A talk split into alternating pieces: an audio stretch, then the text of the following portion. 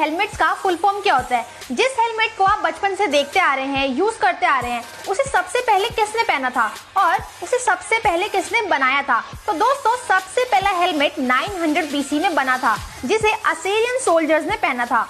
और उस time helmets leather और ब्रॉन्ज का यूज़ करके बनाए जाते थे। और अगर हम बाइक्स में यूज़ होने वाले हेलमेट की बात करें तो उसे सबसे पहले 1914 में एरिक गार्डनर ने बनाया था। Helmet hard outer shell polycarbonate plastic fibre glass और केल्वर का यूज़ करके बनाया जाता है और अंदर आपकी सेफ्टी के लिए पोलेस्ट्रिन और ईपीएस स्वॉम का यूज़ किया जाता है।